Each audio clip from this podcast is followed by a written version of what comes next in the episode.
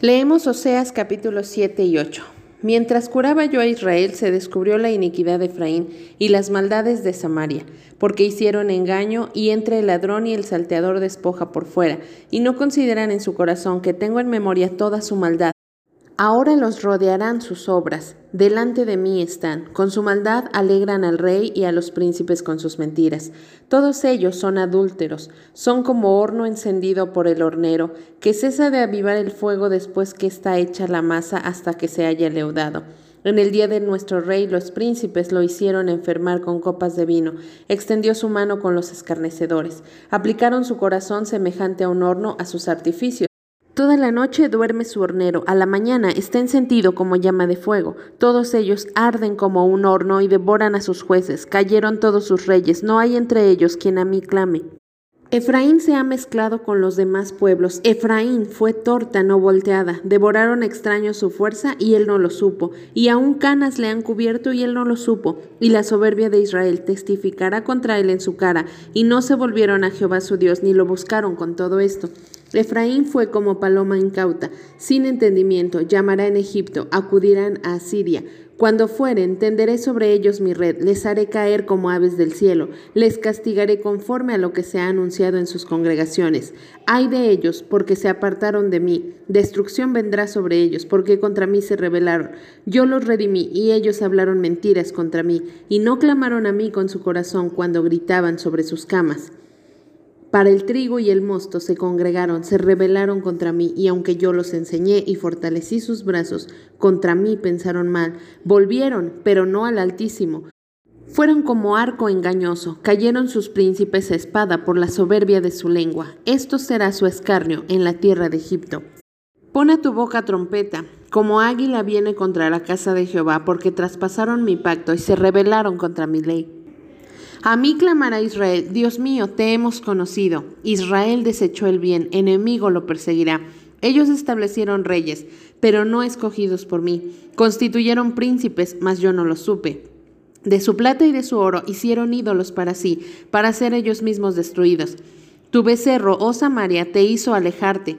Se encendió mi enojo contra ellos hasta que no pudieron alcanzar purificación, porque de Israel es también este, y artífice lo hizo, no es Dios por lo que será deshecho en pedazos el becerro de Samaria, porque sembraron viento y torbellino segarán, mas no tendrán mies ni su espiga hará harina, y si la hiciere extraños la comerán. Devorado será Israel, pronto será entre las naciones como vasija que no se estima, porque ellos subieron a Asiria como asno montés para sí solo, Efraín con salario alquiló amantes, aunque alquilen entre las naciones, ahora las juntaré y serán afligidos un poco de tiempo por la carga del rey y de los príncipes, porque multiplicó Efraín altares para pecar, tuvo altares para pecar. Le escribí las grandezas de mi ley y fueron tenidas por cosa extraña. En los sacrificios de mis ofrendas sacrificaron carne y comieron. No los quiso Jehová. Ahora se acordará de su iniquidad y castigará su pecado. Ellos volverán a Egipto. Olvidó pues Israel a su hacedor y edificó templos, y Judá multiplicó ciudades fortificadas. Mas yo meteré fuego en sus ciudades, el cual consumirá sus palacios. Salmo 139 versículos del 7 al 12. ¿A dónde me iré de tu espíritu? ¿Y a dónde huiré de tu presencia? Si subiere a los cielos, allí estás tú. Y si en el Seol hiciere mestrado, he aquí, allí tú estás. Si tomare las alas del alba y habitar en el extremo del mar, aún allí me guiará tu mano y me asirá tu diestra. Si dijere, ciertamente las tinieblas me encubrirán, aún la noche resplandecerá alrededor de mí. Aún las tinieblas no encubren de ti y la noche resplandece como el día. Lo mismo te son las tinieblas que la luz. Proverbios capítulo 29, versículo 20. ¿Has visto hombre ligero en sus palabras? Más esperanza hay del necio que de él. Segunda epístola del apóstol Juan. El anciano a la señora elegida y a sus hijos, a quienes yo amo en la verdad, y no solo yo, sino también todos los que han conocido la verdad, a causa de la verdad que permanece en nosotros y estará para siempre con nosotros sea con vosotros gracia, misericordia y paz de Dios el Padre y del Señor Jesucristo, Hijo del Padre en verdad y en amor. Mucho me regocijé porque he hallado a algunos de tus hijos andando en la verdad, conforme al mandamiento que recibimos del Padre. Y ahora te ruego, Señora, no como escribiéndote un nuevo mandamiento, sino el que hemos tenido desde el principio, que nos amemos unos a otros. Y este es el amor, que andemos según sus mandamientos. Este es el mandamiento, que andéis en amor como vosotros habéis oído desde el principio. Porque muchos engañadores han salido por el mundo, que no confiesan que Jesucristo ha venido en carne. Quien esto hace es el engañador y el anticristo. Mirad por vosotros mismos para que no perdáis el fruto de vuestro trabajo, sino que recibáis galardón completo. Cualquiera que se extravía y no persevera en la doctrina de Cristo, no tiene a Dios. El que persevera en la doctrina de Cristo, ese sí tiene al Padre y al Hijo. Si alguno viene a vosotros y no trae esta doctrina, no lo recibáis en casa ni le digáis bienvenido, porque el que le dice bienvenido participa en sus malas obras. Tengo muchas cosas que escribiros, pero no he querido hacerlo por medio de papel y tinta, pues espero ir a vosotros y hablar cara a cara, para que nuestro gozo sea cumplido. Los hijos de tu hermana, la elegida, te saludan. Amén. En nuestra lectura de hoy, 8 de diciembre del 2020, continuamos estudiando el libro del profeta Oseas. En esta ocasión leemos capítulos 7 y 8. Ya habíamos estudiado en los capítulos anteriores que Dios tiene que llevarlos al sufrimiento porque ellos no querían entender. Se apartó de ellos. Ya era demasiado tarde cuando ellos quisieron utilizar eh, los sacrificios, los holocaustos de las ovejas y de las vacas para tratar de contentar a Dios. Ya se había acabado eso. Dios no quería solamente una serie de ritos vacíos, sino que Él deseaba su corazón. Dios había expresado que su pueblo no pensaba en convertirse porque no lo conocía.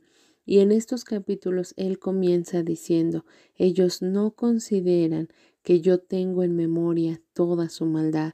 Ellos quieren que olvide de un día para otro solo con un sacrificio toda la maldad que ellos han hecho por años y por generaciones. Pero eso no iba a suceder así, obviamente, porque no había un arrepentimiento verdadero, no había una búsqueda genuina de Dios. Versículo 7 dice, no hay entre ellos quien a mí clame. Dios está lamentando porque a pesar de estar tan mal espiritualmente, no existía absolutamente nadie entre ellos que pudiera pensar en clamar a Dios. Su corazón estaba lleno de soberbia. Antes de clamar a Dios, fueron a buscar ayuda a Egipto, de donde Dios los había sacado, y a Siria, el que los iba a llevar cautivos. Es por eso que en el versículo 11 Dios les dice, son como paloma incauta, sin entendimiento, porque están buscando y tratando de encontrar ayuda en el enemigo, ayuda en quien no puede salvarlos. Y es que muchas veces nosotros somos así, estamos siendo parte del pueblo de Dios, pero no consideramos nuestra maldad, venimos con arrogancia delante de Dios, creyendo que Él nos tiene que perdonar, creyendo que Él tiene que soportar nuestro pecado y aún así queremos que nos bendiga, queremos que nos ayude y queremos que Él olvide nuestra maldad de un día para otro. Recordemos que Él es un Dios misericordioso, que perdona, que está siempre tratando de caminar con nosotros, tratando de amarnos como el profeta Oseas amaba a su esposa a pesar de todo lo que ella había hecho. Él seguía ahí fiel y de la misma manera es Dios. Pero llega un momento en el que ya no puede soportarlo más, en el que nuestras maldades suben delante de Él tan fuerte que Él necesita hacer algo definitivo para poder limpiarnos. Tristemente, al igual que el pueblo de Israel, antes de que nosotros clamemos a Dios en medio de la dificultad, buscamos la ayuda de cualquier persona, menos la de Dios. Y el veredicto de Dios está en el versículo 13. Dice, ay de ellos porque se apartaron de mí, destrucción vendrá sobre ellos. Ya hemos hablado durante todo este libro del profeta Oseas que si nosotros salimos de la cobertura de nuestro esposo, que es Dios, de nuestro esposo espiritual, que nos ha tomado, que nos ha dado dignidad. Si salimos de esa cobertura, llegaremos a la destrucción de nuestra vida. Cada vez más nos iremos apartando hasta que estemos totalmente vendidos al pecado y en esa situación espiritual no tendremos la fuerza para poder clamar a Dios. Y la realidad es que destrucción vendrá a nuestra vida. Y ante esa situación, la tendencia que tenemos los seres humanos es irritarnos contra Dios, tal como lo hizo su pueblo. Dice el versículo 13, contra mí se rebelaron, yo los redimí y ellos hablaron mentiras contra mí. Versículo 15, aunque yo los enseñé y fortalecí sus brazos, contra mí pensaron mal, volvieron, pero no al Altísimo. Esta es una situación tremenda. La leemos y podemos admirarnos del pueblo de Israel y decir, pero ¿cómo? ¿Cómo le hicieron eso a Dios? Pero cada día es posible que nosotros estemos tomando esta misma actitud. Dice la palabra de Dios, el insensato, el que no tiene sesos, el que no piensa para hacer las cosas, tuerce su camino ¿Con qué torcemos nuestro camino? Con el pecado. Cuando comenzamos a serle infieles a Dios, torcemos nuestro camino. Y dice este mismo versículo, contra Dios se irrita su corazón cuando ya ve la destrucción. Nosotros tomamos la decisión de apartarnos de Dios. Nosotros nos dejamos llevar por el pecado que tuerce nuestro camino y luego contra Jehová se irrita nuestro corazón. Estos hombres estaban deseosos de que Dios les respondiera y como él no respondía empezaron a hablar mal de él, empezaron a insultarlo y a decir, él ya nos abandonó, él no nos va a responder, él no tiene poder para hacerlo, mejor vamos a adorar a estos otros dioses porque cuando los adorábamos a ellos nos iba bien. Todas esas cosas salieron de su boca porque no había un arrepentimiento verdadero. Recordemos que hemos estudiado tantos y tantos hombres que veían su condición y lo único que podían decir es Dios es justo, yo merezco lo que me está pasando. Y ante esa actitud humilde, Dios venía y los ayudaba. Pero este pueblo estaba lleno de arrogancia. Y entonces cuando buscaron a Dios, ellos querían que Él inmediatamente les respondiera. Cuando hicieron sus sacrificios, querían que Él les respondiera inmediatamente y los librara. Y como eso no pasó porque ya era demasiado tarde, entonces lo insultaron. Entonces hablaron mal de él. Y esto dolía en el corazón de Dios porque lejos de clamar a él y dejar de lado su arrogancia, ellos se rebelaron. Ellos buscaron ayuda en el enemigo, buscaron la manera de dejar en mal a Dios porque no hacía lo que ellos querían. Y muchas veces nosotros estamos en búsqueda de la ayuda de cualquier persona menos de Dios. No nos acordamos de clamar a Él cuando Él desea que lo hagamos, pero en el tiempo preciso. Siempre, siempre tenemos que recordar que Dios es bueno y su misericordia es nueva cada mañana. Pero llega un momento en el que, al igual que con su pueblo, no puede tolerar más que tú cohabites con el pecado, que trates de vivir una vida en santidad, pero también permitas que haya pecado e inmundicia en tu vida. El versículo 12 del capítulo 8 dice, le escribí las grandezas de mi ley y fueron tenidas por cosa extraña. Y esta debe ser una pregunta que nosotros tenemos que hacernos cada día. ¿Estamos valorando la palabra de Dios?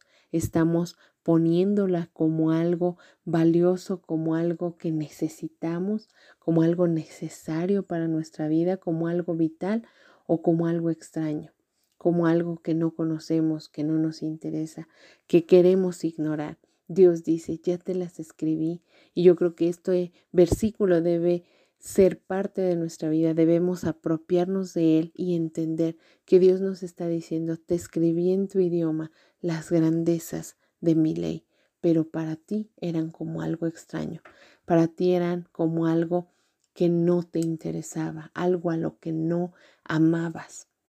Estamos a punto de terminar este año y Dios ha mandado su palabra a nuestra vida todos los días sin faltar uno de ellos. Y la pregunta es, ¿nosotros hemos valorado esa palabra que Dios nos ha enviado Sabes que todos un día vamos a estar ante Él y no tendremos excusa. Al menos no habrá excusa este 2020 porque Dios ha sido fiel en enviar su palabra. Tienes una Biblia en tu idioma, una Biblia que nadie te prohíbe leer, que al menos el gobierno no te prohíbe leerla. Dios la ha puesto a tu alcance para que tú la valores, para que tú la ames, para que tú la leas. Pero quizá la Biblia es algo extraño para ti. Quizá solamente lo tienes ahí como algo que simboliza la palabra de Dios, pero que no está llegando a tu corazón, que no estás tomando tiempo para estudiarla. Y de la misma manera que Dios le reclamó a su pueblo que para ellos su palabra era algo extraño, de la misma manera un día se te hará esa pregunta. ¿Qué hiciste con la palabra de Dios?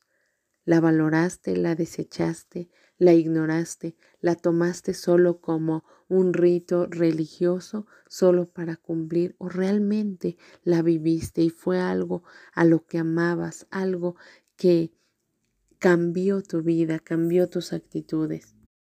Si quizá no has tenido un contacto real con la palabra de Dios, si quizá a este punto reconoces que no ha sido algo importante en tu vida, que no la has valorado, que no la has tomado en cuenta y que tal como lo dice este versículo, es algo extraño en tu vida, aún es tiempo. Dios ha enviado su palabra para que nosotros aprendamos de lo que hicieron ellos y podamos cambiar nuestra actitud. Nadie sabe qué nos espera el 2021. Ni siquiera sabemos qué es lo que pueda suceder mañana, pero hoy sabemos que Dios quiere que su palabra no sea algo extraño en tu vida. Y eso se logra con una comunión diaria, con tener contacto con la Biblia todos los días de tu vida. Que el Señor te bendiga.